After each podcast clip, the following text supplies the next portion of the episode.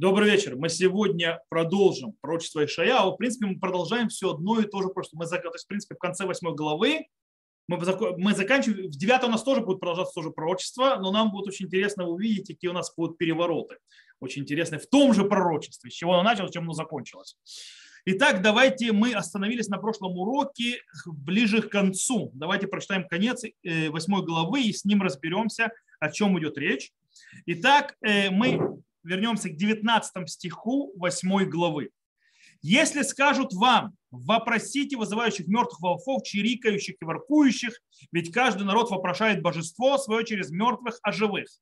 Тора и свидетельством клянусь, то скажут они такие слова, в которых нет смысла. Но мы говорили уже об этом на прошлом уроке. Дальше. И пройдет по земле обездоленный и голодный, и будет мучим голодом и озлобленный. Проклянет он царя своего и божеств своих, и взглянет он вверх. И взглянет на землю, и вот горе и тьма, мрак бедствия, и повержен он будет во мрак. Ибо нет устали в том, кто притесняет ее. Первый лишь легко поразил землю, звулной нафта, землю Нафтали, а последний тяжко через, прошел через море за Ярден и в Галиль. Давайте разберем вообще то есть эти последние, скажем так, несколько стихов, э, о чем идет речь. Начнем с, э, в принципе, 19-20 стих мы уже разбирали, э, мы говорили о нем на прошлом уроке, давайте 21. Сказано так. «И пойдет по земле обдоленный, голодный, будет мучим и голодно, озлобленный, проклянет он царя своего и божеств своих, и взглянет он вверх». О чем идет речь? Ишаяу, в принципе, скажет, и пройдет, то есть при, при, по чем он пройдет, то есть пройдет по земле, какой земле, Имеется в виду, что не будет, потому что идет там обездоленный и голодный, земля какая будет? Опустевшая. Она была опустевшая земля, почему-то земля чего? Скорее всего, то есть по, по, по продолжению это земля Израильского царства. То есть, да, то есть Израильского царства, может, иудеи, э, то есть тут непонятно. Э, и что произойдет, когда увеличится то есть голод, вот это обездоленный и голодный проклянет кого? Царя своего и Бога его. Кстати, есть явный посыл к запрету Торы, запрет Торы. Элухим лот и калель выносиба амхалотаор. То есть, да, Бога не проклина и главу народов, то есть не, не, то есть не покрывай проклятиями. Это, а тут получается, человек, да, проклянет и царя, и его Бога, тоже перевели божества его. Причем, то есть почему? Потому что, в принципе, это понятно. Речь идет о чем? Что они опустевшая земля, обездолены и голодны. Что привело к этому? Царь и его поклонение, то есть то, что он поклонялся божествам и идолам, называется, все это привело к этому. Поэтому что сделал этот человек? Когда у него происходит такое положение, э, он, в принципе, выпанали мало, то есть обратится то есть вверх. Куда вверх? К Богу. Он обратит свой взгляд вверх. Торгум Йонатан здесь объясняет, что человек, то есть, ну, мы это знаем в психологии тоже, нам Торгум Йонатан не особо нужен, что он обращается куда? Это бездоленный и голодный, когда видит эту разруху, опустошенную землю. Совершенно верно, к Богу. Потому что обращаться больше не к кому. То есть, когда совсем плохо стал, обращается к Богу. Но поздно. Как говорится, поздно бить боршоми, когда в почке отвалилось. То есть обращение происходит поздно. Поэтому что он делает? Следующий стих. И взглянет на землю. И вот горе и тьма, бедствия повержен он будет во мрак. То есть что он делает? То есть когда сверху, то есть этот же, то есть кто посмотрит, тот же обездоленный, тот же голодный, то есть да, он после посмотрел на небо и не получил от неба помощи, куда он смотрит? Он смотрит внизу. Э, и что он видит на земле? Что в кругом горе и тьма. То есть больше ничего там нет, и он находится в состоянии каком? Он находится в состоянии Э, бедствие и повержен, то есть будут во мрак. Есть, э, кстати, тут есть явно намек на Йова. Я вам сейчас то есть, могу прочитать, то есть да, Йов, э, открою вам десятую главу, Йов, книга Йов. Сейчас там очень, на иврите очень похоже. То есть, допустим, я сейчас прочитаю на иврите, и это очень будет важно, будет, будет слышите созвучие. Вель эрец ябит, вегинит цараве хашаха. Меуф цука вафила минудах. То есть так это сказано. Если вы это читали на иврите, то есть тяжело это перевести, то есть это иврит высокий очень. И сказано, смотрите, эрец афта, то есть уф афта, то есть земля, то есть афта, кмо офель тьма тоже. Цальмавит, велос дарим, ветофак моофе. То есть там что происходит, если на русский? Страну мглы, подобной мраку смертной тени, не идет устройство сверх как мрак. То есть повержение получается, что происходит. То есть, в принципе, э, мрак приводит к бедствию, к горю, а э, называется афила, то есть вот этот вот мрак, он приводит к чему? Недах, недах, то есть, то есть скитания, страдания, то есть так далее. Они друг другу ведут. То есть, в принципе, э, картина, как скажем так, не очень приятная. Как вы понимаете, как видно, то есть все тьма, разруха. Э, и, в принципе, это не только тьма с точки зрения физической, но и тьма с точки зрения духовного ощущения. Бедствие и мрак. Мрак и бедствие. Одно ведет в другое. И больше ничего. В небо посмотрели, на небе ответа нет. На земле тоже нет. То есть, в принципе, полный мрак, полный кошмар, полный разрух. Окей. Кстати, есть интересно, что э, эта фраза повторяется снова э, в 20. Смотрите, то есть, э, там идет следующее. Киломы уаф лашер муцакла. То есть, да, килому аф, то есть, да, ибо нет устали в том, кто притесняет ее. Килому аф, то есть у нас здесь написано вверху, тут очень важно, то есть эти слова на иврите. Почему я всегда говорю, что Танах правильно учил иврит? Он говорит, меуф вецука, то есть он находится в бед, точнее, муф от слова аев, уставший. Уставший, и, то есть в мраке, в бедствии и так далее. А здесь киломуав ляшер муцакла. То есть те же самые слова муав и муцак. Только здесь точно наоборот. То есть не уставший, который муцак от слова мацик. Что такое мацик на иврите? Достающий. То есть тот, кто постоянно раздражает, достает, то есть э, причиняет неудобства и вред. Мацик. Знаете, то есть дети называются абу мацикли, то есть, да, когда приходит, то есть это папа меня он достает, значит, братья здесь это все это. Мацик это тот, кто достает. То есть что здесь? Здесь получается специально есть игра слов, букв, слов. Когда говорят о бездоленном и голодном, он весь себя уставший там, в горе, то есть его постоянно, то есть нет спокойствия, нет есть перевод он не очень четко правильно. Цука это больше вот э, нету покоя. То есть, да. Э, и здесь сказано, что следующее, то есть после этого что происходит? Ибо нет устали в том, кто притесняет ее, первый лишь легко поразил землю Звулуна и землю Нафтали, а последний тяжко прошел через море за Ярден и в Галилею, то есть в Галилею. Э, что имеется в виду? Речь идет э, о том, что тут есть те, кто будет не уставший и будет мацик доставать. О ком идет речь? Об Ассирии. Мы уже читали в пятой главе, то есть э, в пятой главе мы читали что? Помните? Вас вернуть назад? Про Ассирию, пятая, глава. Пятая глава, если верну вас, 27 стих. «И не будет у него не уставшего про сирийского царя, не изнемогшего, он не будет дремать, не будет спать, и не развяжется опоясанное чресло его, и не порвется шнур на обуви его. Стрелы его заострены, все луки ему натянуты, копыта коней его кремню подобны, и колеса колесниц его как вихрь. То есть, в принципе, обратному тому обездоленному, голодному, который сил ни на что есть, придет враг, который у него нет вообще, уст, он не уставший вообще ни разу будет, то есть он будет леоцик. То есть тот, кто будет леоцик, тот, кто будет доставать, тот, кто будет вражеское. То есть нападение, оно будет без устали. Они будут не уставшие, в отличие от вас. И что они сделают дальше? То есть, да, э, и, кстати, по этой причине, то есть этот придет враг, что он несет в землю? Хоших, вемауф. То есть, да, что такое? То есть он несет тьма и усталость. То есть, в принципе, враг придет, кстати, почему мгла? Когда идет огромное войско. Это как будто покрывается мглой все. То есть, да, знаете, когда рисуют, помните, в мультиках, то есть, да, в советских, да, когда идет враг такой идет, мгла наступает. Но, в принципе, когда идет очень-очень огромное войско, то есть, в принципе, начинает занимать небо и солнце. В принципе, у Санхарива, то есть у сирийцев, была одна из самых больших армий во всем, то есть, не знаю, по, в Талмуде, по всяким мидрашим, то есть армия была такая, то есть в современности такой армии больше нигде нет ни у кого, то есть по размерам. То есть, в принципе, придет тьма страшная, и они вот эти вот безуст... неустающие принесут эту смерть и тьму.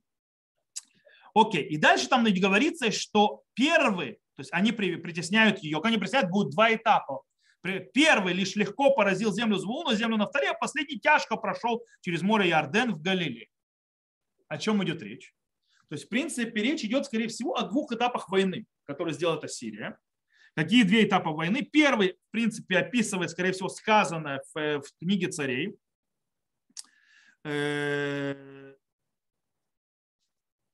Сейчас я вам открою книгу царей, где-то сказано. Книга царей.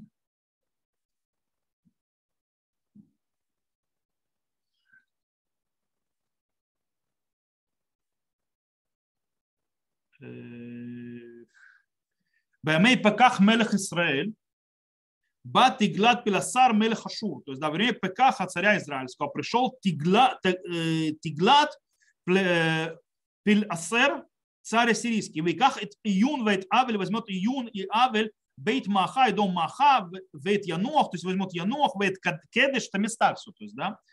Хацор и Гильад, и Гиляд, вейт Глила, Коль Эрец Нафтали, то есть вся земля Нафтали, и изгонит их в Ассирию. То есть речь идет, скорее всего, об изгнании, то есть то, что имеется, это как раз земля Звулуна, то есть земля Нафтали, то есть это пройдет по ним, то есть ассирийский царь и изгонит. Но это будет легко. Что такое более тяжкое изгнание? То есть которое второй проход, то есть вторая часть завоевания, э, которая более тяжелая, непонятно. Но, скорее всего, наверное, речь идет о то, что называется полном изгнании двух с половиной колен. Дело в том, что кто не знает, первые, то есть ассирийцы изгнали первыми. Э, навсегда мы потеряли, это два с половиной колен, которые были за Иорданом. Которые, то есть э, Рувен, Гад и половина колена на Минаше. Они были первыми, кто были изгнаны. Они же то есть, находились за Иорданом. То есть, да, помните, когда они попросили Мушара Бейну, э, чтобы они остались на месте, там не завоевали там, огом царя Башана и так далее, и так далее. То есть Эрец Гильад, то есть все, что за Иорданом. Э, они хотели там остаться, временное шоу, они там делают, то есть пытались, типа, вы, ребята, ни при чем, они там показывали, наводили мосты, что у них там есть все. В любом случае, они ушли в изгнание первыми. А если первыми, потеряли мы их первыми. И, наверное, вот это вот и второй этап, это то, что, кстати, больше подходит. Смотрите, то есть что, что сказано с точки зрения фразы. Э, Ибо нет устали в том, кто притесняет ее. Первый лишь легко поразил землю Звона и землю Нафталию, а последний тяжко прошел через море за Ярден в Галиль. В принципе, за Ярдан, то есть, в принципе, те два с половиной. То есть, так можно понять, точного объяснения нет. Окей. Итак, это заканчивается восьмая глава, и мы вдруг проходим сейчас в девятую главу, сейчас вы увидите некоторые изменения. Читаем девятую главу, это на минуточку продолжается тоже пророчество. Народ, ходящий во тьме, увидел свет великий. То есть во тьме ходили, да, там голодные, бездоленные и так далее. В стране тени смертной свет воссиял над ними. Ты возвеличил народ, усилил радость его. Радовались они перед тобой, как радуются во время жатвы, как ликуют при разделе добычи. Ибо ярмо, тяготившее его, и палку над плечами его, и бич угнетателя его сокрушил ты, как в день сражения с медианитянами ибо все грохочущее э, обувь воинов и свернутая кровавленная одежда будут отданы в сожжение в пищу огню. Ибо родился у нас мальчик, сын дам нам, власть на плечах его наречено, имя ему Пеле Юэц Эль Гибор Авиад Сар Шалом. У нас снова родился мальчик. Третья главу подряд. Очередной мальчик у нас родился. Э, христиане тоже с этим бегают. Сейчас я вам покажу, то есть, кто это. Это будет понятно сразу. Для приумножения власти и бесконечного мира на престоле Давида и в царстве его для укрепления и поддержки его правосудием, праведностью отныне во веки сделать его ревность Господа Цеваота. А, давайте разбирать. Пророчество, во-первых, сразу меняется настрой, правильно? настрой сразу хороший, э, сразу веет, первеет на первом же стихе, народ, ходящий во тьме, увидел свет великий над живущими в стране тени смертной, свет воссиял над ними. То есть, наконец-то, то есть стало свет. То есть, да, в принципе, тьма превращается в свет. Теперь, кто те ходящие во тьме и что это за великий свет? Можно два объяснения. Первое, ходящие э, во тьме, это те, которые ходили в э, в печали и бедствии, когда было большое бедствие из-за войны. А свет имеется в виду избавление. То есть это война, а это избавление от нее. то есть увидели свет этого избавления, можно, естественно, в духовном понятии поставить, что народ, который ходил в тьме, э, то, что называется с точки зрения подхода веры и государственной, в конце концов пришли к правильной вере, и в конце концов и государственно тоже проблемы разрешились. Можно и так объяснить. В любом случае, давайте разбираться то есть, с нашими стихами, а потом мы глубоко более поймем, о чем идет речь здесь. Проследив, кстати, все, то есть построив сначала, то есть мы сначала разберем то, что мы прочитали, а потом построим всю схему пророчества, увидим очень интересные вещи.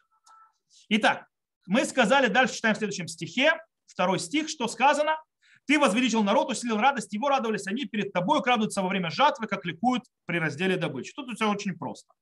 Э, в принципе, э, понятно, то есть э, добычу собирать, также жатву, то есть собрать, то есть, да, после того, как ты засеял, когда ты долго ждал, вырастет, не вырастет, то есть и так далее. В принципе, речь идет о радости после того, как ты выходишь из то, что называется сакана киюмит. То есть, когда ты выходишь из опасности, угрожающей твоему существованию как таковому.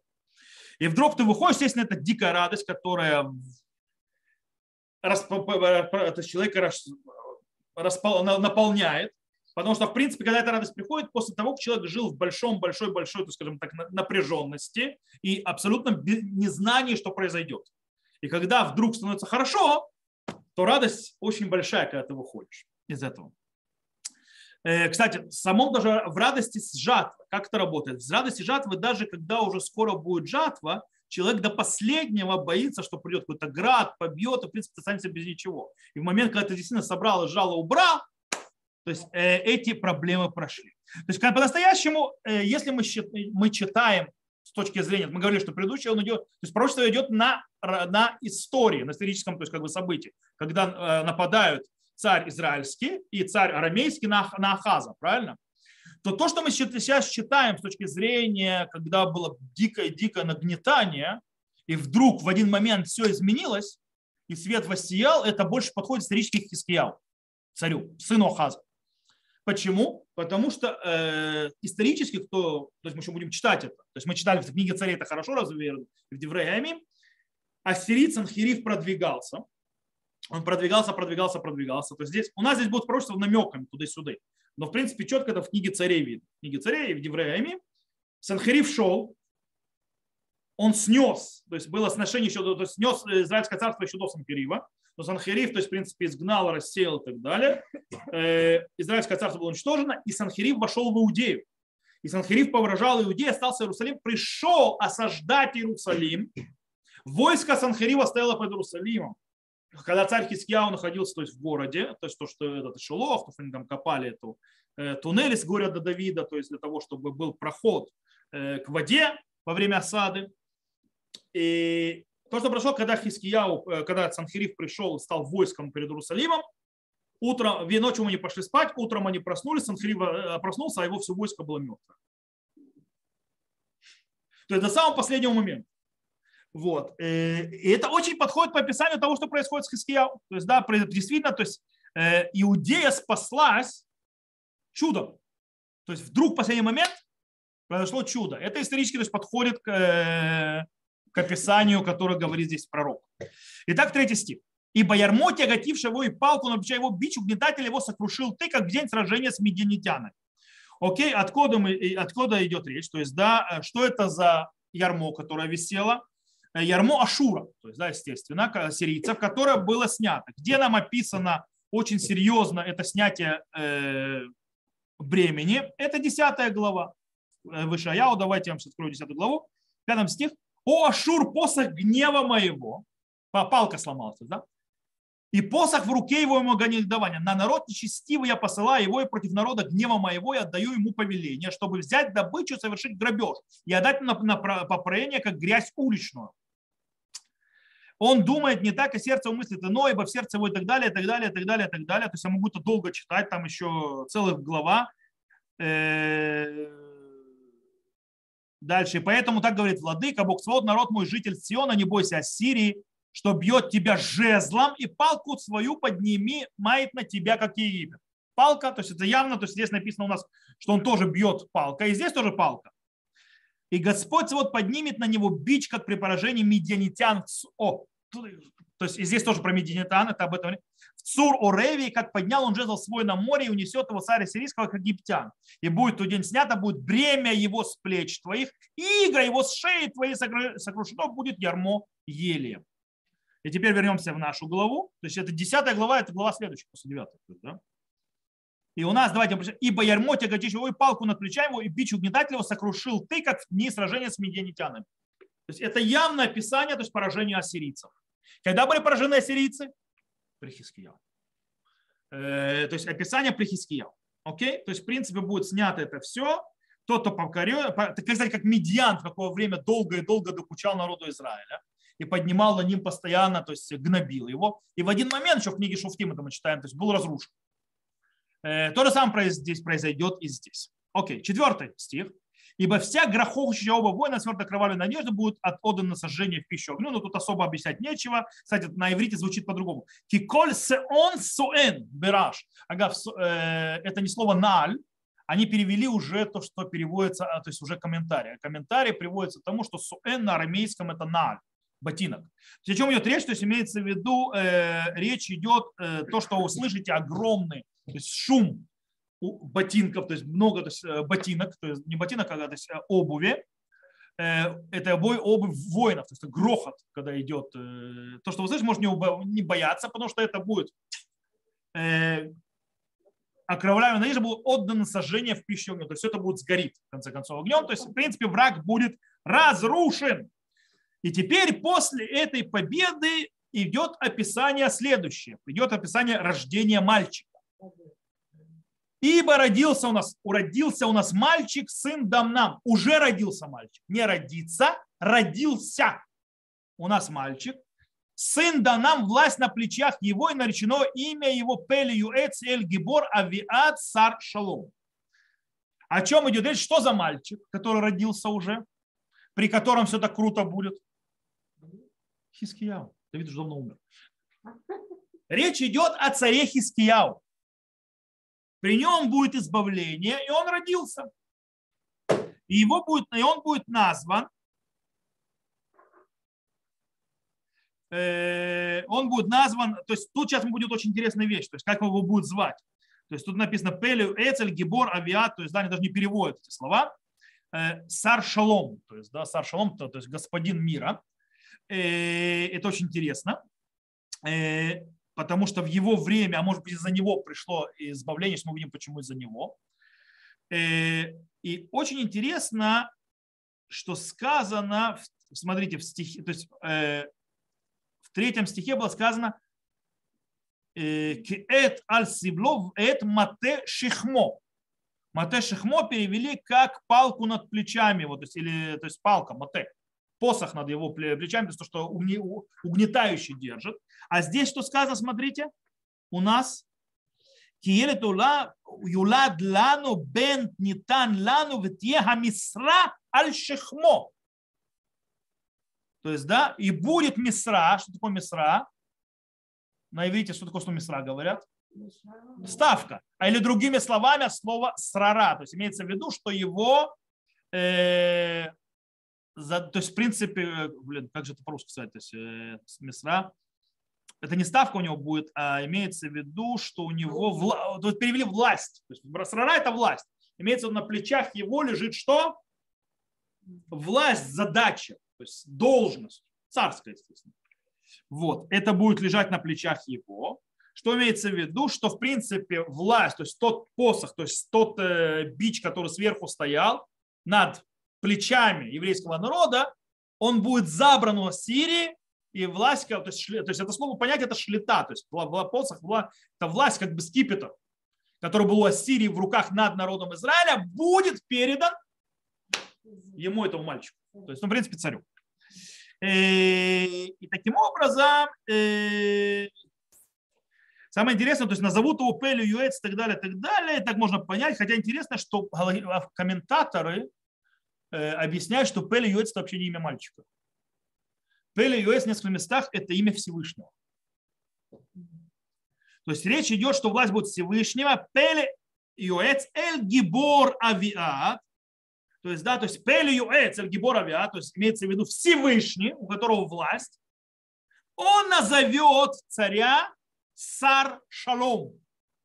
То есть это не одно имя Пели Юэцель Гибор Обиа Цар Шалом, имеется в что и, то есть Пели Юэц, Всевышний даст ему имя Хискияу Сар Шалом. То есть господин мира, то есть он придет мир наконец-то в Иудею. Так можно объяснить. Окей. Что он будет, для чего это ему дано? Для приумножения власти бесконечного мира. Что? Лемарбе Мисрау Шалом Энкец. То есть, ну, в принципе, далее. Шалом Энкец. В этом случае слово Мисра немножко другое. Э, ну, сейчас мы с этим. То есть, для Марбе Мисра, для приумножения власти бесконечного мира на престоле Давида и в царстве его. Для чего? Для укрепления и поддержки его правосудием и праведностью, то есть Дакау Мишпат, отныне и вовеки сделает это ревность Господа Цеваот. То есть что произойдет? В принципе, э, то есть напротив слова сар, то есть сар шалом, то есть да, министр, как бы господин мира, то есть он получит мисра, то есть власть. Э, и в принципе его мисра, то есть его властвование и мир будут длительную эпоху. То есть вместе работать. Э, в чем задача его? Задача его быть на престоле Давида. Что делать в царстве для укрепления чего? Здакау Мишпат. В принципе, задача царя, что делать? Дом Давида, произноси правосудие и справедливость. Это то, что он должен сделать. Э, то есть, в принципе, э, э, он сядет на престол, то есть то, что будет, вот то, что он делает справедливость и правосудие, это будет приведет к тому, что его власть и мир будут долго продолжаться, и дальше вот это немножко непонятно, что имеется в виду, сделать ревность Господа Цваота. Что сделать ревность Господа Цваота? Э, дело в том, что э, когда Хиския сидел на престоле, там тоже с ними все просто было. Но в конце, то есть мы сейчас увидим, что не все просто с ним было.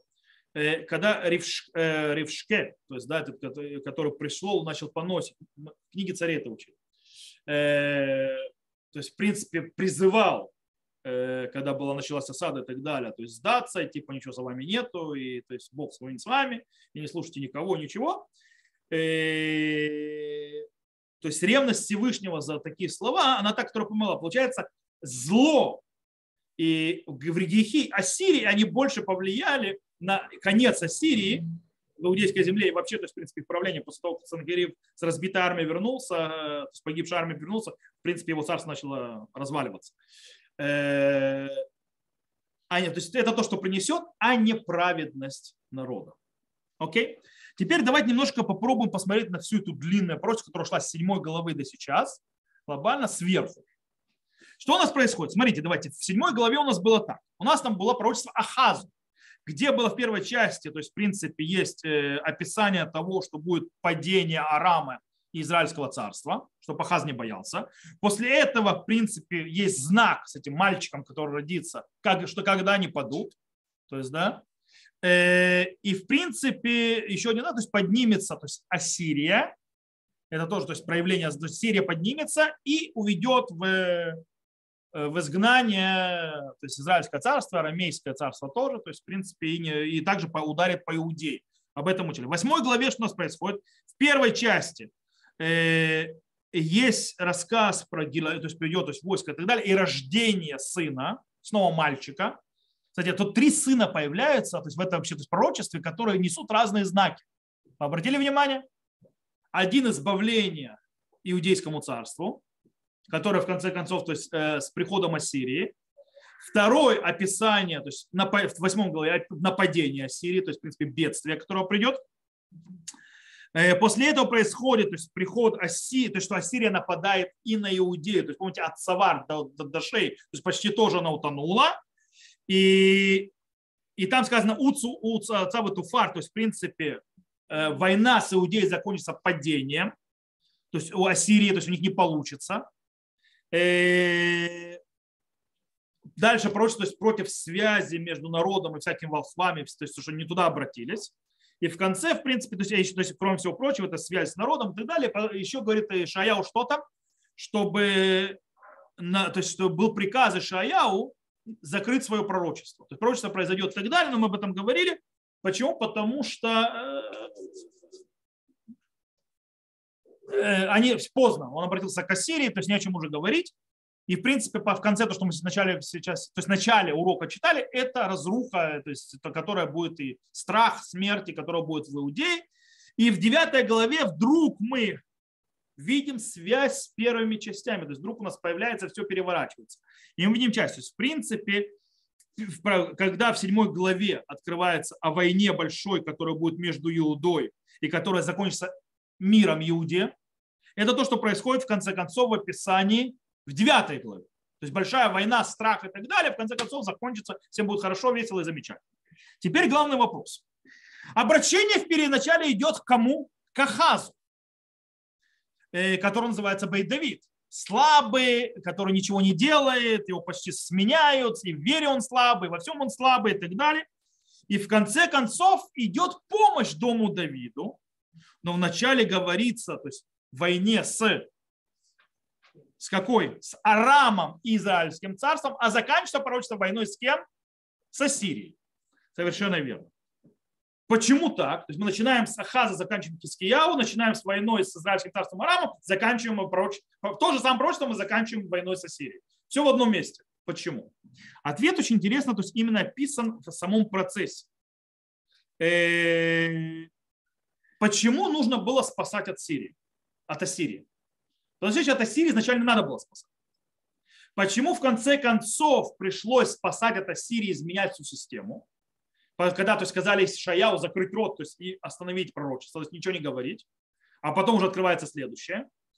Потому что это была недостаточная вера Ахаза, которая в принципе потянула за собой все изначально должна была быть точечная проблема с, с израильским царством и с Арамом, и в конце концов она должна закончиться была полным избавлением. Но из-за маловерия, малодушия Ахаза это закончилось плохо. Чем это плохо? Пришел Ассирия. Ассирия мало того, что пришла и снесла тех, того же Арама, Израильское царство, но Ассирия дошла и до Иудеи, до, то, что называется, до горла. То есть, в принципе, Иерусалим был осажен, Иудея была разрушена на пять минут, чтобы кто понимал. Во времена Хискияу, когда Санхариф падает, Иудея лежит в руинах почти, то есть за Санхаривом. И все это, то есть, в принципе, проявление малодушия, маловерия. Э, таким образом, э, пророк и должен был скрыть свое пророчество, закрыть его.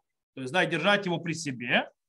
Э, пока не дойдет до максимум тьма великая, то есть, в принципе, Сирия уже нависла над всем, то есть, в принципе, кажется, что конец. И вдруг там проявляется великий свет и яркий свет, то есть вдруг Хис, э, Хиския, царя Хиския. И теперь вопрос, почему пророчество открывается с Ахаза и заканчивается Хиския. Как они вместе соединились? И ответ на этот вопрос, скорее всего, находится в книге царей. При сравнении между двумя царями. Давайте то есть, откроем э, сначала вторую книгу царей, 18 главу, и прочитаем там. Там в 18 главе идет очень интересное описание. Э, 9 стих. В четвертый год царствования царя Хискияу, он же седьмой год царствования Ушей сына Эйлы, царя Израильского, поднялся против Шамирона Шальманесер, то есть против Шамрона, против Израильского царства. Э, царь ассирийский осадил его. И взяли его через три года, и шестой год царствования Хискияу, он же девятый год царствования Ушаи, царя Израильского, был взят Шумрон. И увел царь ассирийский из израильтян в Ашу и поселил их в Халахе и Хаворе, что при реке Гозан, и в горах Мадайских. За то, что не слушал он глаза Господа Бога твоего, переступили завет его все то, что заповедовал Мошей, раб Господен, ибо не слушали и не исполняли. То есть, в принципе, э, что происходит? Э, я немножко, знаете, я немножко проскочу дальше.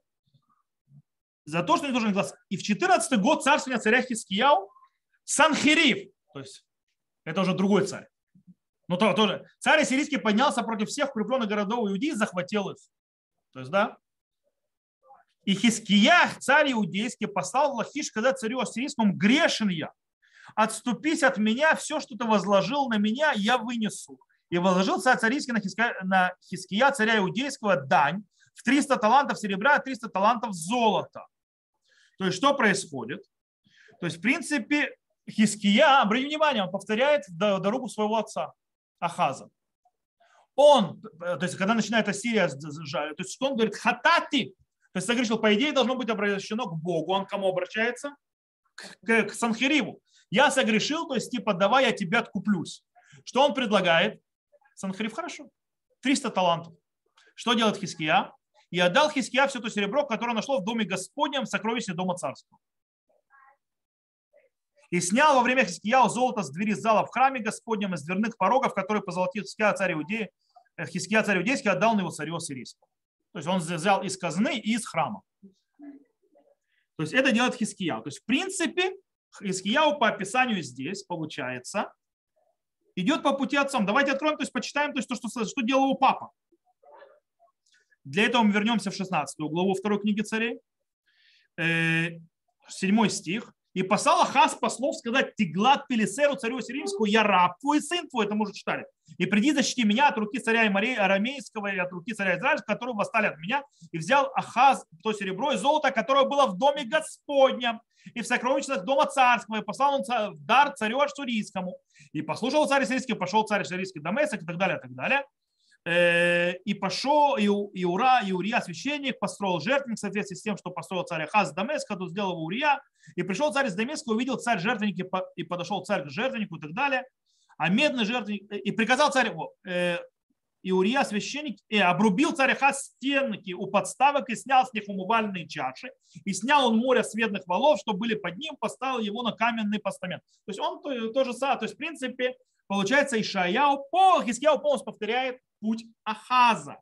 Таким образом, то наказание, которое должно прийти было к Ахазу, приходит в Хискияу. И в этом, в принципе, точке находится огромная разница между ними. Что мы читаем дальше?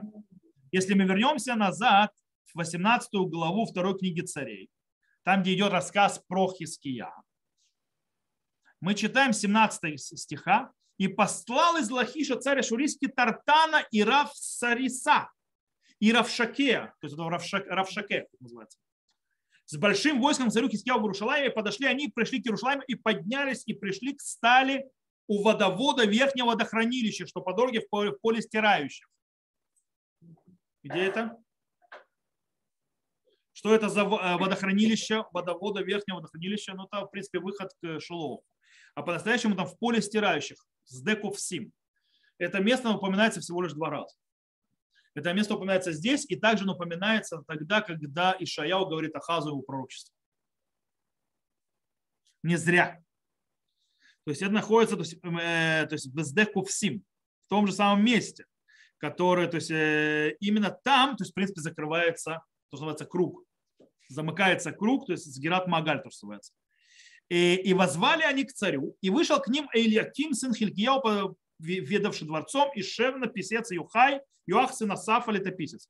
И сказал Равшаке, скажите теперь Хискияу, как сказал великий царь Ассирийский, что за, за надежда, на которую ты так надеешься. Ты говоришь, что одно слово уст довольно для совета и силы в войне. Так кого же ты не надеешься, что восстал на меня? Вот теперь полагаясь на эту опору, на эту трость надломленную Египет, который, если то есть там то есть союз с Египтом определенный, и так далее, и так далее, и так далее. И в принципе, что получается? По-настоящему Хискияу в последний момент что делает? Он исправляет то, что делал его отец. Он отказывает царю сирийскому, полагаясь на пророчество Ишаяу. Ишаяу дает пророчество, то есть на книге царей, то есть видно, он дает пророчество Хиския.